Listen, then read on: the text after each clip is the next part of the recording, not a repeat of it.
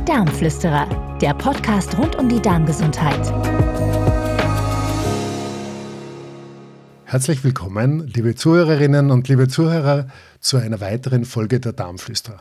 Es freut mich heute sehr, für Sie einen Auftakt zu bilden für eine nun dreiteilige Folge und Serie an sehr interessanten Aufnahmen und Gespräche mit einem absoluten Experten rund um das Thema Sport, rund um das Thema Darmgesundheit, Gesundheit im Allgemeinen. Wo gibt es Möglichkeiten? Wo gibt es potenzielle Fallen oder auch Gefahrenquellen? Und wie können Sie zu Hause sich ganz bewusst gesund verhalten und die Möglichkeiten ihres Körpers, ihrer Gesundheit maximal ausschöpfen. Zum Wohle ihrer Leistung und zum Wohle ihrer Gesundheit.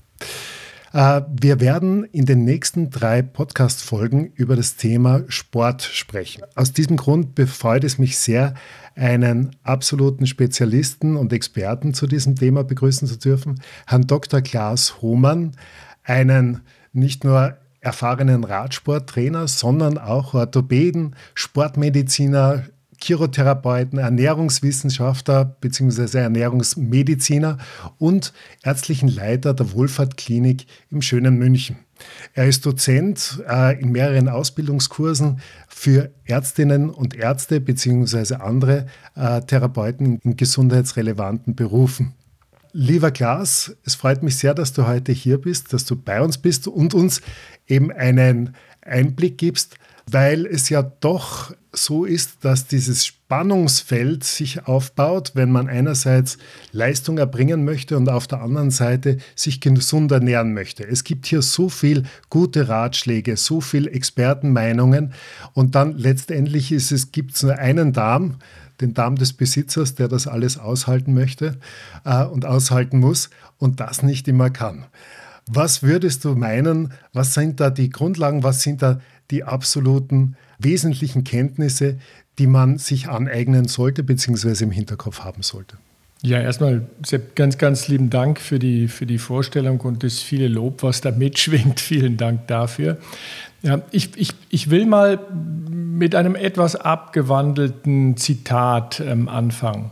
Ähm, wenn uns da, ich glaube, der Hippokrates war es, äh, 300, 400 vor Christus gesagt hat, der Tod sitzt im Darm und, und wir in der, in der Maya-Medizin, aber auch in, in, in, in vielen Bereichen der Medizin lernen das im Prinzip im monatlichen Abständen, äh, wie recht er gehabt hat und können das heute mit molekulargenetischen ähm, Untersuchungen und genetischen Untersuchungen ähm, alles nachvollziehen. Also wenn der Tod im Darm sitzt, und es ist eher ein negatives Zitat, und ich will es ein bisschen positiver machen, dann sitzt auch die Leistungsfähigkeit im Darm. Und das soll so ein bisschen der Bogen sein, über den wir heute sprechen wollen. Und wir reden ganz, ganz viel immer über die Ernährung und das letztendlich, was wir essen. Ähm, wir reden viel zu wenig, denke ich, über das Thema Verdauung, nämlich wie kommt das, was wir essen, dann wirklich auch da an, wo die Leistung entsteht das ist eben genau das Spannungsfeld, das viele von uns erleben. Eben, wie kann ich mich gut ernähren und gleichzeitig leistungsfähig sein? Wie kann ich meine Leistungsfähigkeit verbessern? Äh, und auf der anderen Seite äh, in meiner Ernährungskraft maximal kraftvoll bleiben, beziehungsweise auch energetisch sein. Also ja, der Dr. Meyer hat gesagt, äh, dass es die Schönheit ist, die im Darm liegt. Über einen kleinen Umweg hat er das angedeutet. Das ist eben ein wunderbarer Anker, um jetzt einfach um die Leistungsfähigkeit zu sprechen.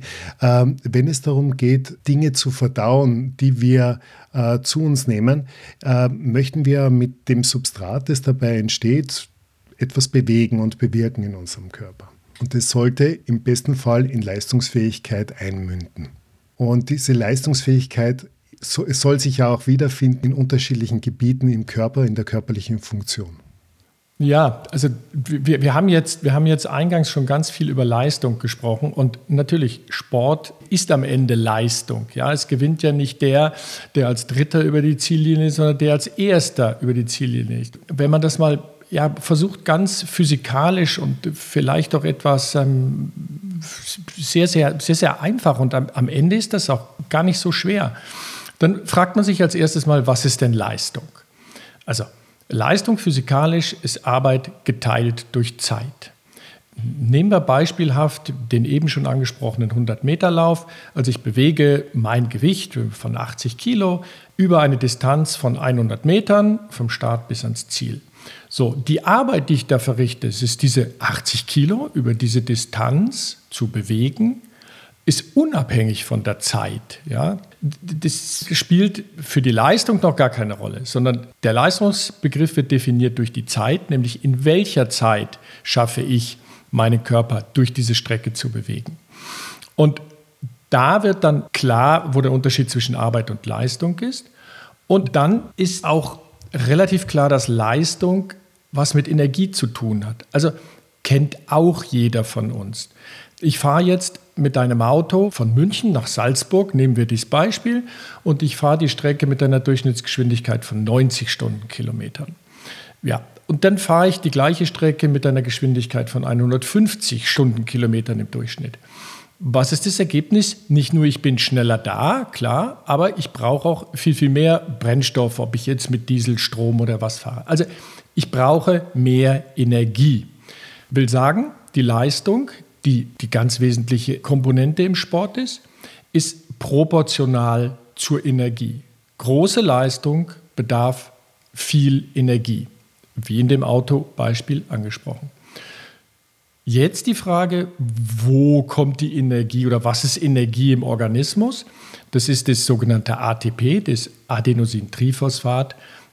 Das ist so die, die einheitliche Währung aller Lebewesen eigentlich in Bezug auf die Energie. Also wir können vergleichen, die Energie im Körper, dieses ATP ist vergleichbar mit ähm, dem Benzin oder dem Öl oder dem Strom. So, und dann muss man sich nächste Frage stellen, wo kommt dieses ATP her? Wo wird es gebildet?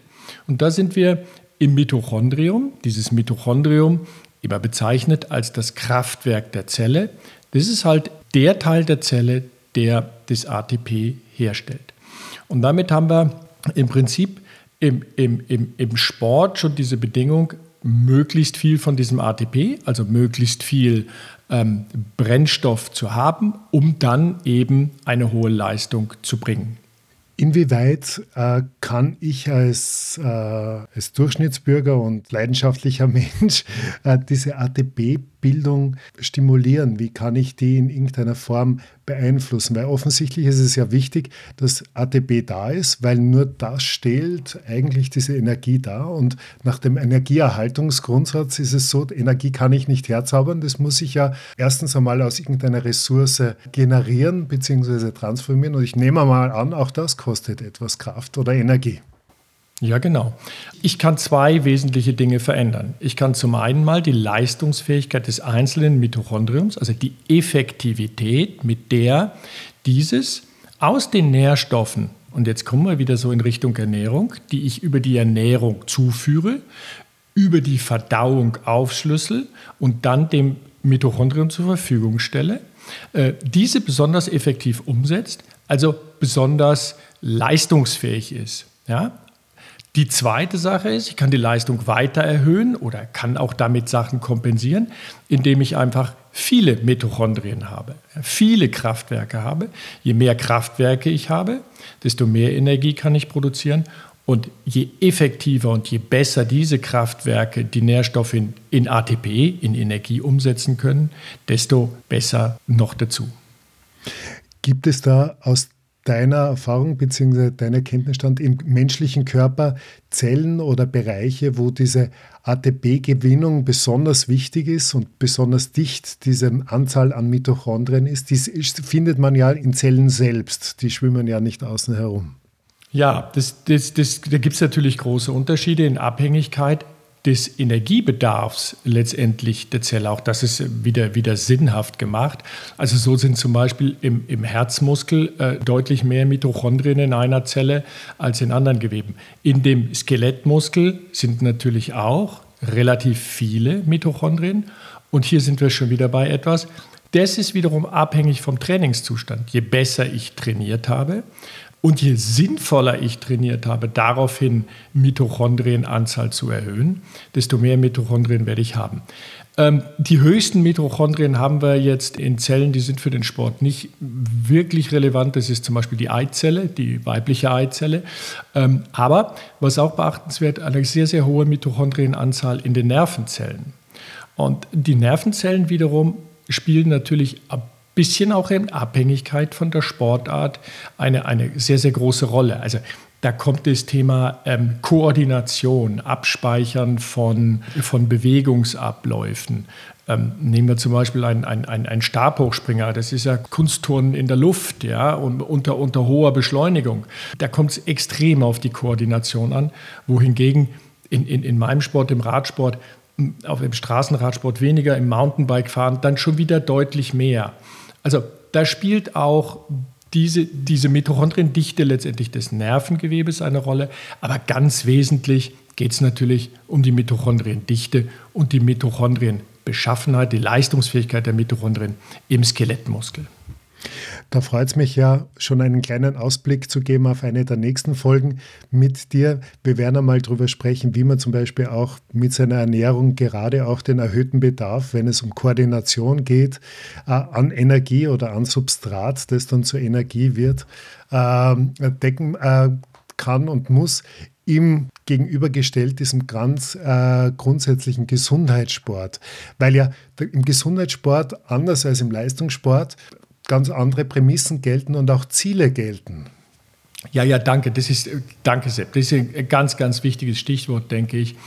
Und zwar müssen wir unterscheiden im Sport. Wir müssen eigentlich ausgehen im Sport und beim Training immer von einem Ziel. Was ist das Ziel? Ähm, also das Ziel, ein bisschen fitter zu werden oder sonst was, das ist, das ist kein, kein messbares Ziel und da wird es dann einfach auch schwierig, einen Trainingsplan und eine Empfehlung zu geben. Ganz grundsätzlich kann man dann aber vielleicht unterscheiden den Leistungssport und hier ist das Ziel ganz klar. Hier geht es nicht darum, gesund zu bleiben, sondern hier geht es darum zu gewinnen. Hier geht es um die Goldmedaille, hier geht es um die Olympiateilnahme. Und da ist es eher anders als im Gesundheitssport. Da spielen Gesundheitsaspekte keine oder eine untergeordnete Rolle. Oder die Verletzung von Gesundheit wird sogar in Kauf genommen, um das Ziel Gewinnen ähm, zu erreichen. Also Bertolt Brecht, die meisten werden ihn kennen, hat, er war ein großer Sportfan und ähm, hat dann mal ein Zitat gemacht, was mich viele, viele Jahre schon begleitet. Der große Sport fängt da an, wo er längst aufgehört hat, gesund zu sein. Und ich glaube, das kann man, das kann man so sagen. Und es ist auch wichtig für jemanden, der Sport macht. Wir haben natürlich heute den Leistungssport, der ja, das sind Heroen, ja, die Skifahrer in Österreich oder die Fußballer in Deutschland, ja. Aber man muss sich klar machen, was will man? Will man, die, will man die Medaille gewinnen oder will man etwas für seine Gesundheit tun? Und dann sind die Arten, was ich trainiere, wie häufig ich trainiere, wie ich trainiere, völlig unterschiedlich. In Bezug auf das, was, was Hauptteil jetzt ähm, auch des, insbesondere des ersten und zweiten Teils ist, also die Verbindung letztendlich von Ernährung, Darm und Leistungsfähigkeit oder sportlicher Leistung, äh, sehe seh ich da gar nicht große Unterschiede. Ja. Das ist eigentlich das Gleiche, weil das ist ein, das ist ein, ein, ein einheitliches physiologisches ähm, Konstrukt und, und, und ein physiologischer Zusammenhang. Wir wollen ja mit den Darmflüsterern Menschen, die Interesse haben an ihrer Gesundheit bzw. an ihrem Körper, verstehen möchten, wie die Zusammenhänge sind, äh, was sie für Möglichkeiten haben, äh, einfach auch eine Anleitung geben, wo man sich auf der sicheren Seite bewegt und wenn man denn einmal auf die nicht so sichere Seite oder vielleicht sogar destruktive Seite oder gefährliche Seite hinübersteigt, wie man sich wieder zurückführt, beziehungsweise wie man nachher bestmöglich wieder regenerieren kann. Weil ich glaube, eines der wesentlichen Schlagworte da ist nach wie vor, ähnlich wie beim Essen, genauso auch im Sport, diese Frage, ab wann übertreibe ich es? Ja? Und noch einmal, äh, die Art, wie es mein Nachbar übertreibt, ist nicht zwangsläufig dann auch die Intensität, bei der ich selbst übertreibe. Da ein Gefühl dafür zu bekommen, ich glaube, das werden wir nachher in der nächsten Folge besprechen, wo es dann um die Energiegewinnung geht. Aber darf ich vielleicht noch mal kurz zurückführen, ähm, wie können wir also jetzt diese Energiegewinnung im Gesundheitssport, aber dann auch vielleicht im Leistungssport bestmöglich mit unseren Verhaltensarten, mit unseren Verhaltensweisen unterstützen aus Sicht der Ernährung? Dann fangen wir mal an einem Punkt an. Also wir reden bei der Ernährung ähm, ganz, ganz viel über, was wir essen und wie viel wir essen. Das sind so die Dinge, die in jeder Zeitung rauf und runter diskutiert werden. Was dann teilweise noch besprechen wird, ist, wann wir was essen, aber das tritt schon in den Hintergrund. Und was meiner Wahrnehmung nach und ganz klar der Wahrnehmung aller, die sich mit Meiermedizin beschäftigen, ähm, ganz in den Hintergrund tritt, aber sehr, sehr wichtig wäre, ist das, wie wir essen. So, und da kann man natürlich jetzt mal sagen, ja, was, was, was heißt wie essen? Mund auf, Nahrung rein, kauen, runterschlucken. Und genau um diesen Vorgang geht es. Ich will mal ganz provokativ sagen, bis zum Zäpfchen, also im, im Rachen hinten, bis zum Zäpfchen haben wir die volle Kontrolle über alle diese Dinge, die ich eben besprochen habe. Das Wie, das Wann, das Was und das Wie viel. Wenn das, was wir essen, das Zäpfchen nach unten hin ähm, überschritten hat, dann ist es weitestgehend, ich will das gleich erläutern, weitestgehend unserem Einfluss entzogen. Und was passiert bis dahin? Was passiert bis zum Zäpfchen? Da geht es ganz vorderrangig erstmal um die Herstellung einer Vorbereitung, einer mentalen Vorbereitung zum Essen. Was meint das? Wir haben, und da muss ich ein bisschen ausholen, wir haben zwei Nervensysteme, autonome, von uns nicht steuerbare Nervensysteme in unserem Körper. Das ist der Parasympathikus, der uns eher so ähm, in Ruhe bringt, die Verdauung anregt. Das ist eher so dieses Nervensystem, was, was dann im Einsatz ist, wenn wir ruhig zu Hause oder früher in der Höhle sitzen, sind sicher, es ist warm und wir haben was zu essen. Das andere Nervensystem, das sympathische Nervensystem, ist halt dieses Nervensystem, was uns ähm, in der Situation, wo wir bedroht sind, wo der Säbelzahntiger hinter uns ist, ähm, welches uns in die Lage versetzt, schnell zu fliehen oder den Kampf aufzunehmen, dieses Flight and Fight häufig im Englischen genannte Nervensystem. So, wenn ich jetzt Nahrung aufnehme, dann möchte ich ja eigentlich, dass dieser Teil des Nervensystems, welcher mich vorbereitet auf die Aufnahme der Speise, ähm, irgendwie die Überhand hat. Ähm, leicht vorstellbar, wenn ich vor dem Säbelzahntiger flüchten muss, wird der Körper so umgestellt, dass es nicht unbedingt um Verdauung geht oder um Speichelbildung oder, oder ähm, um Ausstoß von Verdauungsenzymen, sondern geht es um was anderes. Hier geht es jetzt ums Leben. Ja? Da geht es dabei ganz schnell wegzulaufen und die Energie aus diesen Systemen, die ich jetzt alle nicht brauche, rauszunehmen und in das System zu überführen, mit dem ich der Gefahr ausweichen kann. Da ist es, glaube ich, auch, liebe Zuhörerinnen und liebe Zuhörer, ganz interessant, sich einfach noch einmal vor Augen zu führen, muss ich flüchten, dann wird mein Körper noch den letzten Tropfen Blut, den er nicht im Darm benötigt, sofort in die Muskulatur zieh, äh, abziehen, sofort ins Hirn abziehen, damit meine Überlebenswahrscheinlichkeiten maximal sind. Und in diesem Zustand, in diesem minder durchbluteten Zustand des Darms ist einfach die Verdauungskraft nicht sehr ausgeprägt vorhanden. Außerdem schmeckt dann das Essen nicht mehr und man kriegt den Bissen kaum noch hinunter. Es gibt auch einen weniger dra äh, dramatischen, aber genauso drastischen äh, Situation im Leben eines Menschen. Äh, es muss nicht der Säbelzahntiger sein, es kann auch die große Verliebtheit sein, die Schmetterlinge im Bauch, die zu einer ganz ähnlichen Situation fühl, äh, führen, äh, nämlich einer, in dem einem das Essen fast nicht mehr schmeckt, man den Bissen nicht runterkriegt, äh, auch nicht mehr ans Essen denkt. Aber Entschuldigung, das war nur ein kurzer, ein, ein, ein, kurzer Ausflug. Aber bitte wieder zurück. Also dieses Balance zwischen Sympathikotonus, Parasympathikus oder besser gesagt nicht die Balance, sondern das ganz bewusste von dem einen ins andere hinübergleiten, hineinschalten in diesen parasympathische, äh, verdauungsorientierten Unbewusstseinszustand, äh, ist etwas, was bewusst gemacht werden kann und was unsere Chancen maximal verbessert, an Energie heranzukommen. Ja, genau. Also wir können, bevor wir die Mahlzeit einnehmen, schon eine Situation herbeiführen, die uns in diese parasympathische Richtung bringt. Das tun wir heute ja ganz häufig nicht. Und ich, ich sage gleich noch was zu dieser besonderen Situation des Sportlers und häufig beobachte ich es insbesondere des Hobbysportlers ähm, oder aber auch von ganz normalen Personen, die dann irgendwo im, im Büro zwischen den E-Mails, äh, wo doch dann vielleicht unangenehme Dinge aufscheinen und nicht alles nur äh, Friede, Freude, Eierkuchen ist, dann irgendwie essen, dann ist natürlich das parasympathische System eher ausgeschaltet und das sympathische eingeschaltet. Also will sagen, Vorbereitung des Essens, sich vorzubereiten auf das Essen und das Essen vorzubereiten. Ja, ähm, dann die auf bei, beim Essen einfach, einfach Ruhe zu haben, keine Ablenkung, sich darauf konzentrieren zu können, ähm, was man isst und, und, und diese, diese parasympathische Situation durch die Ruhe beibehalten können. Dann kommen wir zu einem, zu einem ganz wichtigen Teil. Ähm, das ist letztendlich das Kauen.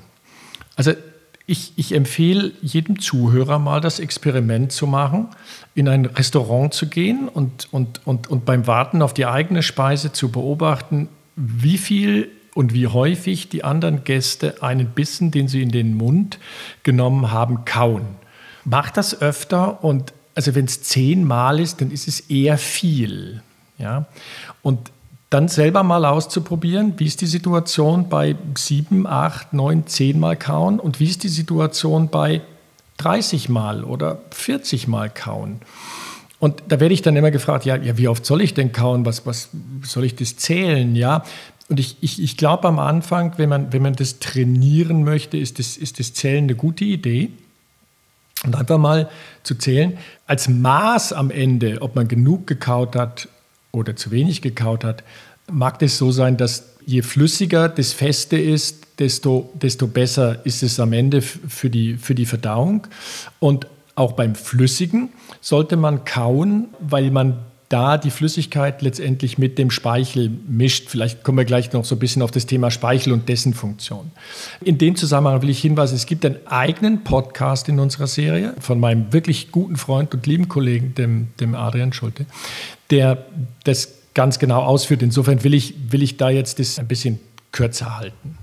Also, liebe Zuhörerinnen und liebe Zuhörer, Sie sind herzlich eingeladen, wirklich die Anzahl und die Vielzahl an interessanten Themen in unseren Podcast-Folgen wieder und wieder zu hören, auch ein bisschen zu sortieren oder auszu, äh, äh, ganz bewusst auszuwählen, womit sie in Resonanz gehen. Es gibt hier viele Themen äh, zu entdecken und sehr interessante äh, Gesprächsteilnehmer, einfach äh, auch in ihrer Expertise verständlich, kompetent zu folgen und, äh, und dabei auch gute und für einen selbst wichtige Take-Home-Messages dann auch aufzugreifen und mitzunehmen.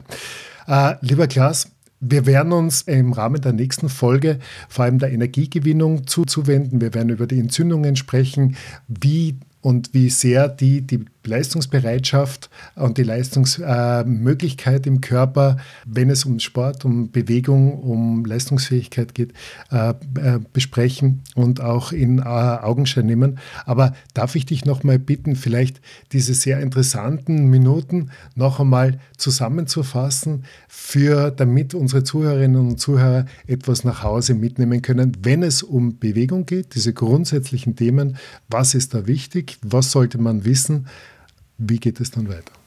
Ja, dann will ich das so ein bisschen zusammenfassen, was wir jetzt besprochen haben. Also wir haben angefangen mit der sportlichen Leistung, haben am Anfang viel über Leistung gesprochen. Wir sind dann über den Leistungsbegriff dazu gekommen. Leistung ist proportional zur Energiebereitstellung.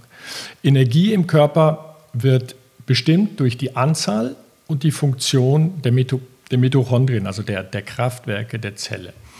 Die Leistungsfähigkeit der Mitochondrien wiederum ist ganz wesentlich abhängig von den Substraten, die ihm zur, Verfügung stehen. Also letztendlich dem, was wir aus der Nahrung in der Lage sind, an die Mitochondrien zu bringen. Und das ist so dieser Weg, den wir jetzt so ein bisschen beschrieben haben. Wir sind jetzt, wir sind jetzt noch vor dem Zäpfchen, also wir sind beim Kauen und wir sind beim Speichel und es wird dann weitergehen durch den Darm. Und das, was wir in den Mund nehmen, muss ja am Ende am Mitochondrium ankommen, damit das in die Lage versetzt wird, daraus Energie zu machen. Die zur Verfügung stehenden Substrate, die sind einerseits natürlich, ganz klar, abhängig von dem, was ich esse. Aber, das werden wir dann auch noch weiter sehen, ich kann die tollsten Sachen essen und sie kommen nicht im Mitochondrium an. Was produziere ich dann?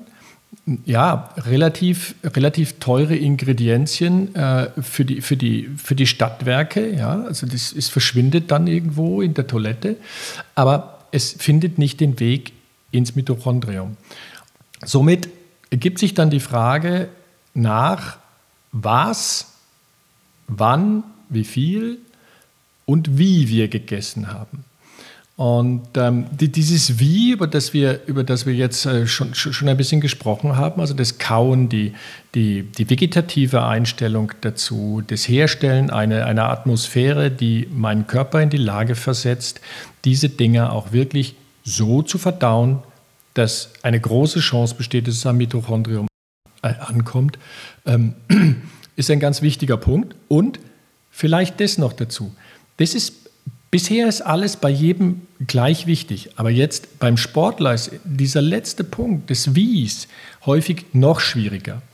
Der Profisportler hat riesige Trainingsumfänge, ähm, hat einen großen Stress, einerseits mit dem Training, andererseits möglicherweise mit Verletzungen, mit Material, mit Sponsoren. Dann kommt der Wettkampf. Der Wettkampf, jeder, der, der mal irgendwie eine Nummer äh, am Trikot oder am Fahrrad oder sonst was gehabt hat, weiß, auf der Ziellinie, da kommt schon Stress auf und das ist auch Teil des sportlichen Wettkampfs. Und insofern steht der vermutlich weite, weite Teile des Tages über unter einem Stress, also unter einem Sympathikotonus und muss sich dann ganz bewusst dahin bewegen, äh, ein Parasympathikotonus herzustellen, um dann zu verdauen. Drei Worte noch zum Hobbysportler. Der hat es nämlich eigentlich noch viel schwerer. Und zwar insofern, dass er sich ja nicht den ganzen Tag um seinen Sport kümmern kann, sondern der hat ja in der Regel einen Beruf, in dem er vielleicht auch was erreichen will. Der hat vielleicht glücklicherweise eine Familie mit Kindern, äh, eine Frau, mit der, er auch Zeit verbringen möchte, vielleicht einen Garten, wo er den Rasen schneiden muss und ein Auto, was er waschen muss und sein sportliches Training machen und seinen Wettkampf und der hat keinen professionellen Stab, der ihm das Hotel für den Wettkampf organisiert. Das muss er auch alles selber machen. Sprich, die Zeit, die ihm zur Verfügung steht, ist so, dass er sich ja ganz häufig zerreißen muss zwischen diesen beiden Dingen. Und da fällt dann häufig das Essen äh, hinten runter und es wird so, ja, so beiläufig zwischen zwei Dingen oder sogar während der Dinge gemacht. Und das ist keine gute Voraussetzung auch für die sportliche Leistung. Und hier ist aus meiner Sicht unbedingt, und ich glaube nicht nur aus meiner Sicht, aus unserer Sicht unbedingt, diese wahnsinnig große, real existierende, leicht zu nutzende Chance beim Einzelnen, dieses äh, Spannungsfeld und diese Herausforderung, Energiegewinnung maximal positiv zu beeinflussen, nämlich kognitiv mit meiner Entscheidung, mit meiner Entscheidung, mich dem, aufs Essen einzulassen, dem auch einen Wert zuzugestehen. Es ist neben Sonnenlicht und Liebe eine der wenigen Möglichkeiten, Energie wirklich auch aufzunehmen. Und äh, die Energie, die ich im Vorfeld oder die Aufmerksamkeit, die ich im Vorfeld da hinein investiere, zahlt sich unglaublich aus und mündet dann in eine Leistungsfähigkeit, die abhängig davon, welches, äh, welches Ziel ich verfolge, ob es jetzt der Gesundheitssport ist oder auch der Profisportler oder der Leistungssportler ist, äh, mir sehr dienlich ist und last but not least, äh, sehr lustvoll mich mein Leben leben lässt, weil es einfach schön ist, wenn man genießen kann, womit man Zeit verbringt. Lieber Klaas, ich bedanke mich sehr für den heutigen Beitrag, für das heutige Gespräch. Ich freue mich schon sehr darauf, wenn wir in unserer nächsten Folge gerade auch noch einmal auf das Potenzial im Profi- äh, bzw. auch im Gesundheitssport hinweisen, die Entzündlichkeiten noch mehr heraufgeben, diese metabolische Flexibilität, die Unterschiede im Einzelnen und in den einzelnen Situationen bei der Leistungsfähigkeit äh, anschneiden werden. Liebe Zuhörerinnen und liebe Zuhörer, es würde mich sehr freuen oder es würde uns sehr freuen, wenn Sie auch in Zukunft uns auf Facebook oder Instagram folgen, wenn Sie die Homepage der Internationalen Gesellschaft der Meierärzte mit ihrem Register an Expertinnen und Experten in unmittelbarer Nähe zu Ihnen aufsuchen können, um sich dort zu informieren, dort auch Ansprechpartner finden für Ihre Themen, für Ihre Wünsche oder auch Problemstellungen. Es hat mich sehr gefreut und ich freue mich auf bald. Ihre Darmflüsterer. Die Darmflüsterer, der Podcast rund um die Darmgesundheit.